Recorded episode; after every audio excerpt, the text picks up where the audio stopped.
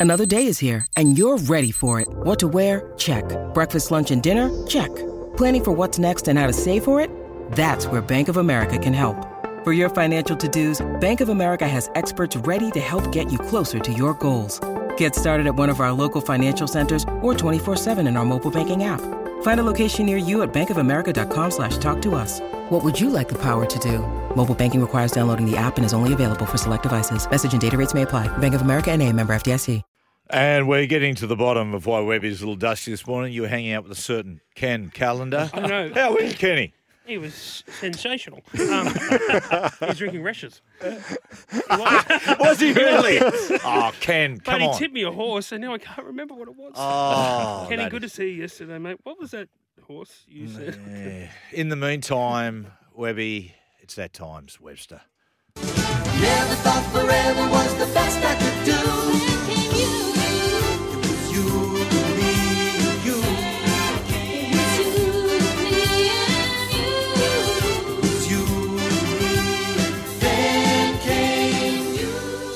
On this Good Friday, it's a sort of O weekend. Tomorrow it's all about Animo, and on Monday it's all about Pasco. It's been a bludger of a week for the Tigers. It's always dangerous if you're a rugby league official and your last name ends in an O, because it just opens it up to got to go. Pasco. yeah. Dave Trodden, when he was at the Tigers, got to go Trotto. Trotter uh, was Caro. With, Car- with Caro? Nah. No, not Uh, really. Oust Dowser. Oust Doused. Ousto. Well, Dowser.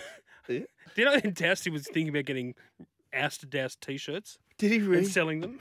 Yeah. It's up there with when, do you remember there was a musical called Keating the Musical? Yes. There was a piss take on, of course, the Howard regime and, oh, sorry, the Hawke years of uh, Paul Keating. Paul Keating uh, went there the first two nights and turned around and accepted the standing ovation. Well, uh, it's getting very political at the West Tigers. How has it been the great greatest week for the CEO, Justin Pascoe? Mm. Um, he don't, I don't think there's been many great weeks there, to be honest. From I thought, look, in isolation, there's small things, but um, the stories at the start of the week and him defending himself. This is what the problem I find with the West Tigers management. All they seem to do is defend themselves. and They're more worried about optics and how they look than what actually running the club. Um, I loved his Q and A with Buzz, where he said, "Look, I get to the ground early with the teams, and I like to put out the witches' hats for the for the warm up, and then you know hang out." Hang out with the guys in the dressing room, Yeah. and then sit behind the coach who I may or may not sack in a few weeks' time. Um, I don't know. I think th- the truism that Jack Gibson always said about you know winning starts in the front office. I think it's right with the West Tigers. Um, I think there's been too many decisions there for some time about just what looks good um, instead of winning games. And then no, no team has had a worse finals record, i.e., never being in them, than the Tigers in the NRL era. Um, that's that's got to change. And I don't know. That's and, and everything they seem to do yeah. turns to To- poo poo. as you said, little things like Tigers, you know, officials in the dressing room. Um, I, when I used to sit there, I I couldn't stand outsiders. Is, is outsiders the right word? Well, I mean, a, an official is within the club, but people who weren't about to go through what you're about to go through and walking in the sheds and being frivolous. Mm. That I used to take exception. I used to hate people walking in the dressing room eating because you know you you basically you're starving for a game. I'm, um, I remember Jack Gibson hearing a thing from Jack Gibson once, and he said there was a bloke involved with Parramatta, an official, who sort of beat his chest and said, "Jack, I only go down there to give the players a pat on the back when they lose." And he said, "Well, they're going to be sick of you pretty quick." But uh, you know, a lot, a lot of clubs like their their CEO or their board to come in after games. But Yep.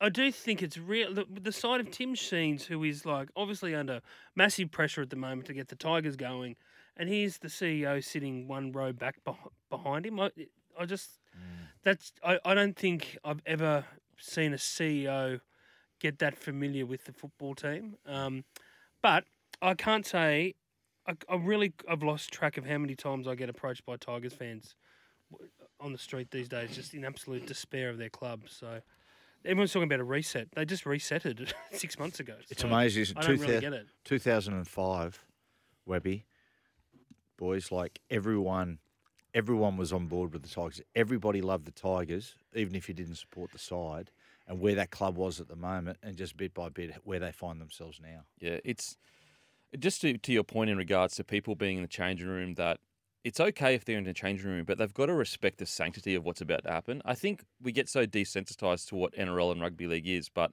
when you're a, a team of 17 players, you're going out there to destroy your body. Mm. Like you, you could die if you go when you go out there. Like now, obviously, you're not thinking about that, and so you're almost obviously it's not like war in regards to war, but mm. to you it's a battle, and so I just think that it was a like the, it's a small thing in regards to him being in the changing room, but it it kind of shows their lack of respect for winning rugby league games, their mm-hmm. lack of respect for what it takes, um, because the changing room. The changing room, in my opinion, is the most sacred part of rugby league. Mm. Everything that happens in there should stay in there Yep.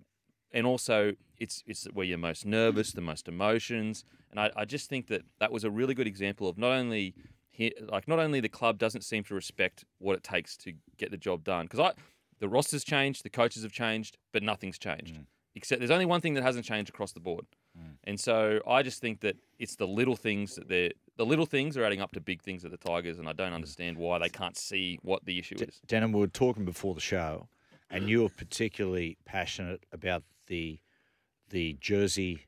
Do I say fiasco? Stuff up, Oh, and that's what it was. It was it Oh. was a, it was a stuff up, and I and I think if they came out immediately and said, "Look, this is what the situation." But then we're even so the way sorry. they reacted to it, I know. press releases Sending and the play. actions. What, and, what about poor Alex Twal and David Klemmer being sent out there to and then face putting, the and then, media? then dogging it by putting out a couple of players to face the music. Yeah. Like Paul Klemmer, Klemmer's only been there five minutes, and here he is answering questions about mismanagement decisions in, made in the front office. on- Mate, on- spare me. On 360, Michael It's a Carayannis disgrace. said it. Um, yeah, Michael Carayannis said it on 360, and he's right. You, I didn't think of it when I first looked at it, but you know, standing there with what they called the commemorative jersey, but the Anzac jersey, Mm. and it was John Bateman. Like, Yeah, Well, like, Like- but what is the jersey supposed to represent? Like, have we gotten so far away from the point of the jersey? It's not just to make money.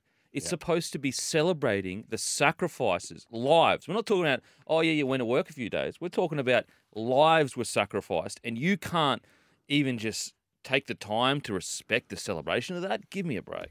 But they had two press releases yesterday.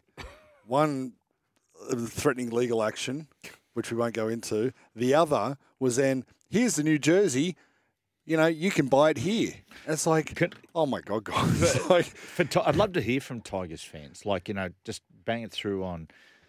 Have we got text. an- have we got text Did you, or this is the first time in three years you've actually called for text messages. solicited for text, but get in touch. Like, if you bought the jersey, the original jersey, the stuff, Mm. Yeah. have they offered a refund on it? Or- wow, Yes, it'd they be, have. They they have. have. it'd be, yeah, a yeah. collect, it'd be a collector's but- item. But you know what it reminded me of when Webby said, you know, poor old Klemmer had to go out there. It was the same with Manly last year, Well, where it DCE and Des They had to go out there and go like it all the this. time. When the They- two people that notorious for it. did the jersey, scot free, walk away. Mate, It's what, all what about good. the Dragons? How many times has Ben Hunt in the last couple of years Oh, had up front my- and talk about all the dramas Talk of the about Dragons Hook. when he's not yeah. Talk about Hook. Talk about barbecues. There, there All is of it. there is a lack of own, there's a lack of ownership in a lot of um, club management. Now, on a on a happier note, Yes. a guy, a on with the person who has universal respect in rugby league, Nicho Hynes, and Gordon. Gordon made this. Uh, Gordon Tallis made this uh, point last night, which I thought was it was just so true. Is the fact that it says everything about that club where it's ha- happening, given the fact that no one saw this coming, is that all this was done behind the scenes. Bit of a chat. There was a bit of interest, a little bit of chat about you know extending, and all of a sudden, deal done. Long term deal, end of 29, worth seven mil. Mm. It's beca- NRL's becoming like the NFL in quarterbacks. Yes. isn't it? Because of the the lack of genuine halfbacks out there. If you've got a good one, you better sign him long term. And he's such a. He's not just good for the Sharks, he's good for the game. Every time he speaks, he's so calming and speaks with he's awesome. articulate and all those other words. And he, d- he delivers like going. yeah, yeah. He's, he's great. It's, he, he's so calm and measured off the field, and yet he's an excitement machine on the field. You know, sometimes you get players that they might play boring styles of footy or whatever. He is the complete opposite. You watch him, and he is constantly an excitement machine. So, if there's any bloke that deserves a massively long contract like that, it's Nicho Hynes, and it's, it's ever a testament for young players coming through to be patient with your craft and your trade. Yes. Nicho Hynes is someone that you should, should look at because he was playing resis for till he was what 23. Yeah. I mean, and, I, and I'm guilty of it myself. I was 18, 19, I was 18 turning 19, stressing out about playing NRL, and I'd only been playing for a few years. So I'm guilty as anything. Nicho, when he talks about different, all the adversity he faced, we Mm. all know the stuff off the field, which is, yeah, heartbreaking. Mm. But you know the adversity faced in his career, where suddenly there was a point in his career where he thought he could reach out at Manly and touch first grade, and suddenly being told, "Oh mate, look, there's nothing there," and that sent him into a funk Mm. for like eighteen months.